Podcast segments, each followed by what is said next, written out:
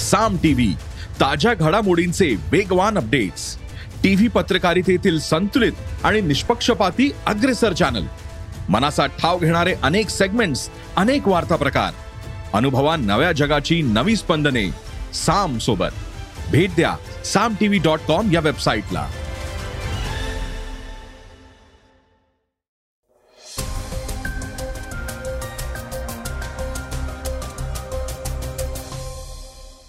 नमस्कार, मी सुधीर इंगळगी. सकाळच्या पॉडकास्टमध्ये आपलं स्वागत आहे. आज पॉडकास्टमध्ये ऐकूयात, भारतातील विद्यार्थ्यांना यंदा अमेरिकेकडून इतर देशांच्या तुलनेत सर्वाधिक व्हिसा मिळालेले आहेत. याविषयीची अधिक माहिती आपण आजच्या पॉडकास्टमध्ये जाणून घेणार आहोत. दहशतवादी याकूब मेमन याची कबर चक्क लायटिंग आणि संगमरवर फरशीनं सजवण्यात आल्यानं वातावरण चांगलंच तापलंय. त्याविषयीच्या सर्व घडामोडींची माहिती आपण घेणार आहोत. चर्चेतील बातमीतून त्यावर आलेली प्रतिक्रियाही आपण ऐकणार आहोत. आता ऐकूयात सविस्तर बातम्या. पॉडकास्टला सुरुवात करूयात जैश ए मोहम्मदच्या बातमीनं. फ्रान्सच्या परराष्ट्रमंत्री कॅथरीन कोलोना यांच्या भारत भेटीपूर्वी दोन्ही देशांनी संयुक्त राष्ट्र सुरक्षा परिषदेकडं जैश ए मोहम्मदचे दहशतवादी मोहियुद्दीन औरंगजेब आलमगीर आणि अली कासिफ जान यांना आंतरराष्ट्रीय दहशतवादी म्हणून घोषित करण्याचं आवाहन केलंय. मंत्री म्हणून कोलोना पहिल्यांदाच भारतात येत आहेत. या दरम्यान त्या चौदा ते पंधरा सप्टेंबर रोजी दिल्लीत असतील आणि वरिष्ठ अधिकाऱ्यांची भेट घेतील. या प्रकरणाशी संबंधित अधिकाऱ्यांच्या मते औरंगजेब आलमगीर उर्फ मुजाहिद भाई आणि अली कासिफ जान उर्फ अली कासिफला यू ए पी ए एकोणीसशे सदुसष्टच्या कायद्यान्वये बारा एप्रिल रोजी भारत सरकारच्या गृहमंत्रालयानं दहशतवादी घोषित केलं होतं. हे दहशतवादी पाकिस्तानातील बहावलपूर आणि चारसद्दाचे आहेत. हे दोघे दोन हजार एकोणीस मध्ये पुलवामा इथं झालेल्या दहशतवादी हल्ल्यातील मुख्य आरोपी आहेत. या दहशतवादी हल्ल्यात सीआरपीएफचे चाळीस जवान शहीद झाले होते. आलमगीरचा जैश ए मोहम्मदसाठी कट रचण्यात, निधी उभारण्यात मोठा वाटा आहे. अफगाण दहशतवाद्यांची जम्मू काश्मीरमध्ये घुसखोरी आणि दहशतवादी संघटनांमध्येही आलमगीरचा हात आहे. दुसरीकडं खैबर पख्तूनचा चारसौदा येथील रहिवासी अली कासिफ हा जैशचा सक्रिय ऑपरेशनल कमांडर आहे. अली कासिफ दोन हजार सोळामध्ये पठाणकोटमधील एअरफोर्स स्टेशनवर झालेल्या हल्ल्यात सहभागी होता. राष्ट्रीय तपास संस्थेच्या तपासात आणखी अनेक दहशतवादी घटनांमध्ये त्याचा सहभाग असल्याचं समोर आलंय. एलओसीच्या सियालकोट भागातून तो आपलं नेटवर्क चालवतो. काश्मीर खोऱ्यात घुसखोरी करण्यातही त्याचा सक्रिय सहभाग आहे. फ्रान्सचे राष्ट्राध्यक्ष इमेनुएल मैक्रो आणि भारताचे पंतप्रधान नरेंद्र मोदी यांच्या भेटीनंतर आणि घेतलेल्या निर्णयानंतर फ्रान्सचे परराष्ट्रमंत्री कोलोना यांच्या भेटीमुळं दोन्ही देशांमधील संबंध अधिक दृढ होणार आहेत. भारतीय विद्यार्थ्यांसाठी आनंदाची बातमी आता आपण ऐकणार आहोत. भारतातील विद्यार्थ्यांना यंदा अमेरिकेकडून इतर देशांच्या तुलनेत सर्वाधिक व्हिसा मिळालेत. दिल्लीतील यूएस दूतावासानं याबाबत माहिती दिलीय. The US mission one in India या मोहिमेअंतर्गत हे व्हिसा देण्यात आलेत. त्यामुळं ही बाब भारतीय विद्यार्थ्यांसाठी दिलासादायक ठरली आहे. यूएसमध्ये शिकणाऱ्या आंतरराष्ट्रीय विद्यार्थ्यांपैकी जवळपास वीस टक्के भारतातील विद्यार्थ्यांचा समावेश आहे. दोन हजार एकवीस मधील ओपन डोअर अहवालानुसार दोन हजार वीस दोन हजार एकवीस शैक्षणिक वर्षात भारतातून जवळपास एक लाख सत्तर हजार विद्यार्थी अमेरिकेत शिक्षणासाठी गेले होते. त्यानंतर यंदा सन दोन हजार बावीस मध्ये रेकॉर्ड ब्रेक ब्याऐंशी हजार विद्यार्थी व्हिसा जारी केलेत, जे इतर कोणत्याही देशापेक्षा जास्ती आहेत. अमेरिका हा बहुतांश भारतीय कुटुंबांच्या उच्च शिक्षणासाठी सर्वाधिक मागणी असलेला देश आहे, अशी माहिती अमेरिकन दूतावासानं दिली आहे. दिल्लीतील अमेरिकन दूतावास आणि चेन्नई, हैदराबाद, कोलकाता आणि मुंबईतील चार वाणिज्य दूतावासांनी मे ते ऑगस्ट या कालावधीत विद्यार्थी व्हिसा अर्जांच्या प्रक्रियेला प्राधान्य दिलंय, कारण यामुळे शक्य तितक्या पात्र विद्यार्थ्यांना त्यांच्या अभ्यासक्रमाच्या कालावधीत पोहोचता यावं, असं ही दूतावासानं एका निवेदनात म्हणलंय. कॉन्स्युलर अफेअर्सचे मंत्री समुपदेशक डॉक्टर हेल्फिन म्हणाले, आंतरराष्ट्रीय विद्यार्थ्यांची गतिशीलता ही अमेरिकन डिप्लोमसीच्या केंद्रस्थानी आहे. दूतावासानं असं आवाहन केलंय की अमेरिकेत शिकण्यासाठी मार्गदर्शन हवे असलेल्या विद्यार्थ्यांनी education USA India app download करावं. महाविद्यालयीन अर्ज प्रक्रियेबद्दल नवी माहिती त्यावर विनामूल्य उपलब्ध आहे. याकूब मेमन विषयीची बातमी आता आपण जाणून घेणार आहोत.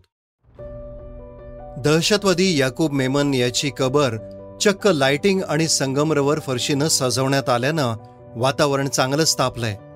या निमित्तानं आपण याकूब मेमनविषयी माहिती घेणार आहोत. याकूब मेमन हा एकोणीसशे त्र्याण्णव मध्ये मुंबईत झालेल्या साखळी बॉम्बस्फोटातील दोषी होता.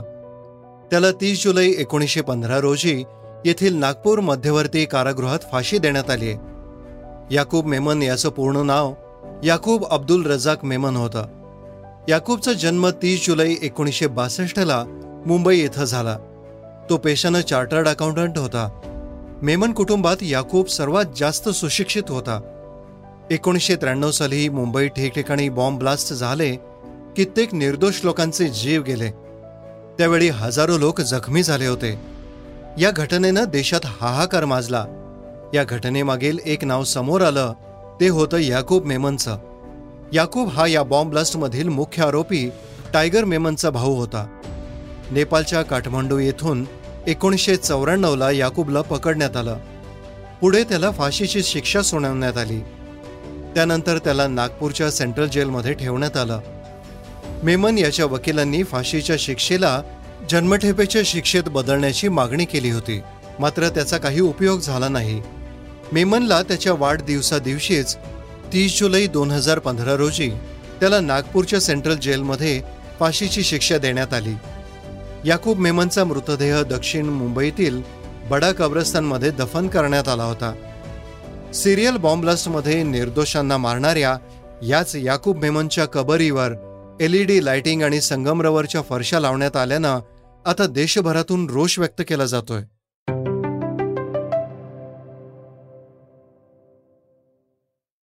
आता आपण ऐकणार आहोत आजच्या वेगवान घडामोडी. पॉलिटिकल फंडिंग प्रकरणी आयकर विभागानं मुंबई छापेमारी सुरू केली आहे.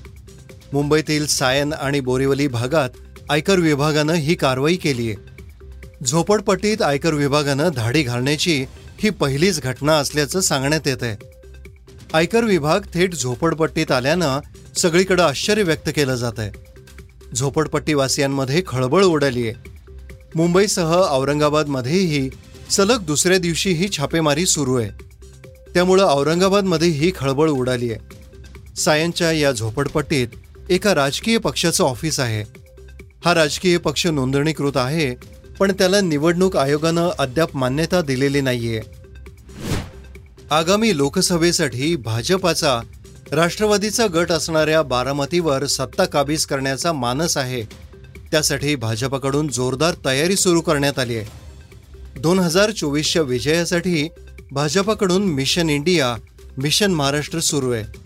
महाराष्ट्रात बारामती येते असं स्पष्टीकरण उपमुख्यमंत्री देवेंद्र फडणवीस यांनी दिलं होतं. फडणवीसांच्या या विधानावर विरोधी पक्षनेते अजित पवार यांनी प्रतिक्रिया दिली आहे. बारामतीला धडका मारून काही उपयोग नाही, उगाच डिपॉझिट जप्त होईल असं अजित पवार म्हणालेत. त्यापेक्षा भाजपनं शेतकऱ्यांचे प्रश्न सोडवावेत असा सल्ला अजित पवार यांनी भाजपाला दिलाय. गेल्यावेळी माझ्या विरोधात ज्यांनी निवडणूक लढवली त्यांच्यासहित सर्वांचं डिपॉझिट जप्त झालं होतं असंही अजितदादा म्हणालेत. दुखापतीमुळं आशिया करंडकातून बाहेर पडलेल्या रविंद्र जडेजाच्या गुडघ्यावर यशस्वी शस्त्रक्रिया झालीय. जडेजानं इन्स्टाग्रामवरून ही माहिती दिली आहे. लवकरच मी पुनरागमनाच्या तयारीला लागणार आहे असंही तो म्हणालाय. आशिया करंडकात सुपर फोर फेरीत जडेजा दुखापतीमुळे खेळू शकणार नाही आणि तो स्पर्धेबाहेर गेलाय अशी घोषणा प्रशिक्षक राहुल द्रविड यांनी केली होती. जडेजाच्या जागी अक्षर पटेलला स्थान देण्यात आलंय. गुडघ्याच्या दुखापतीमुळे तो आगामी टी ट्वेंटी विश्वकरंडक स्पर्धेत खेळू शकेल की नाही असा प्रश्न चाहत्यांना पडलाय. ब्रह्मास्त्रमध्ये मुख्य भूमिका साकारलेल्या रणबीर कपूरनं एका कार्यक्रमात सिनेमाविषयी सुरू असलेला नकारात्मक प्रचार आणि बॉयकॉट ट्रेंडवर आपलं मत मांडलंय. दिल्लीत मीडियासोबत बोलताना रणबीर म्हणाला, हे की फक्त महत्त्वाचं आहे ते सिनेमाचं कथानक, ते चांगलं हवं. बॉयकॉट ट्रेंडवर बोलताना रणबीर म्हणाला की काही आठवड्याआधी माझा शमशेरा सिनेमा रिलीज झाला होता. मी त्यावेळी माझ्या सिनेमाच्या विरोधात कोणतीच नकारात्मकता अनुभवली नव्हती, पण तरी देखील सिनेमा बॉक्स ऑफिसवर चालला नाही, कारण प्रेक्षकांना सिनेमा आवडला नाही. शेवटी सिनेमाचं कथानक महत्त्वाचं आहे. जर तुम्ही चांगला सिनेमा लोकांसमोर ठेवलात, त्याचं कथानक दमदार असेल तर लोकांचं मनोरंजन करण्यात तो कुठेच मागे पडणार नाही. श्रोतेहो, आता आपण ऐकणार आहोत आजची चर्चेतील बातमी. मुंबईमध्ये एकोणीसशे त्र्याण्णव मध्ये झालेल्या साखळी बॉम्बस्फोटातील आरोपी याकूब मेमनच्या कबरीचं सुशोभन केल्याची माहिती समोर आली आहे. यावरून आता मोठा वाद निर्माण झालाय. सोशल मीडियावर देखील वेगवेगळ्या प्रकारच्या प्रतिक्रिया व्हायरल झाल्या आहेत. कबरीच्या बाजूनं संगमरवरी फरशी लावण्यात आली असून एलईडी दिवे लावण्यात आल्यानं संताप व्यक्त केला जातोय. मुंबईमध्ये रक्तपात घडवून आणलेल्या याकूबच्या कबरीचं सुशोभीकरण का, असा सवाल उपस्थित केला जातोय.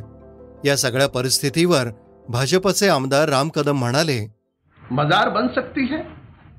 इसी मुंबई शहर में जब उद्धव ठाकरे मुख्यमंत्री थे, उनके साथ राहुल गांधी का दल और शरद पवार जी का दल सत्ता साझा कर रहा था. उनके अगुवाई में यह कबर मजार बन गई. उसे मार्बल लगाया गया, चारों ओर से एलईडी लाइट लगाई गई, सिक्योरिटी रखी गई. हमारा दुश्मन मुल्क पाकिस्तान, वो मुंबई में बमकांड कराए याकूब मेमन उसका आरोपी है. उसकी कबर जब मजार बन रही थी तो उद्धव ठाकरे खामोश क्यों थे? उनके खामोशी के पीछे क्या राज था? क्या किसी आतंकवादी की कबर को इस प्रकार से मजार बनाना उचित है? उद्धव ठाकरे समेत राहुल गांधी और शरद पवार जी को भी इस बात का जवाब देना होगा कि ये कुकर्म के पीछे उनकी मंशा क्या थी. या प्रकरणानंतर मुंबई पोलिसांनी घटनास्थळाची पाहणी केली आहे. महापालिकेचे अधिकारी ही घटनास्थळी पाहणी करणार असल्याची माहिती देण्यात आली आहे. विरोधी पक्षनेते अजित पवार यांनी देखील या घटनेवर प्रतिक्रिया दिली आहे. ज्या व्यक्ती चांगल्या असतात त्यांच्याबद्दल जरूर चांगल्या गोष्टी घडाव्यात, आणि जे व्यक्ती अतिशय समाज कंटक असतात, ज्या समाजाला घातक असतात, ज्या देशाला किंवा त्या परिसराला अतिशय काळीमा फासणाऱ्या असतात, अशांचं फार उदो उदो करण्याचं कारण. श्रोतेहो, हे होतं सकाळचं पॉडकास्ट. उद्या पुन्हा भेटूयात. धन्यवाद. रिसर्च आणि स्क्रिप्ट युगंधर ताजणे. वाचा, बघा आणि आता ऐका आणखी बातम्या ई सकाळ डॉट कॉम वर. तुम्ही हा पॉडकास्ट ई सकाळच्या वेबसाईट आणि ॲप वर सुद्धा ऐकू शकता. विसरू नका, या पॉडकास्टला आपल्या आवडीच्या पॉडकास्ट ॲप वर सबस्क्राईब किंवा फॉलो करायला.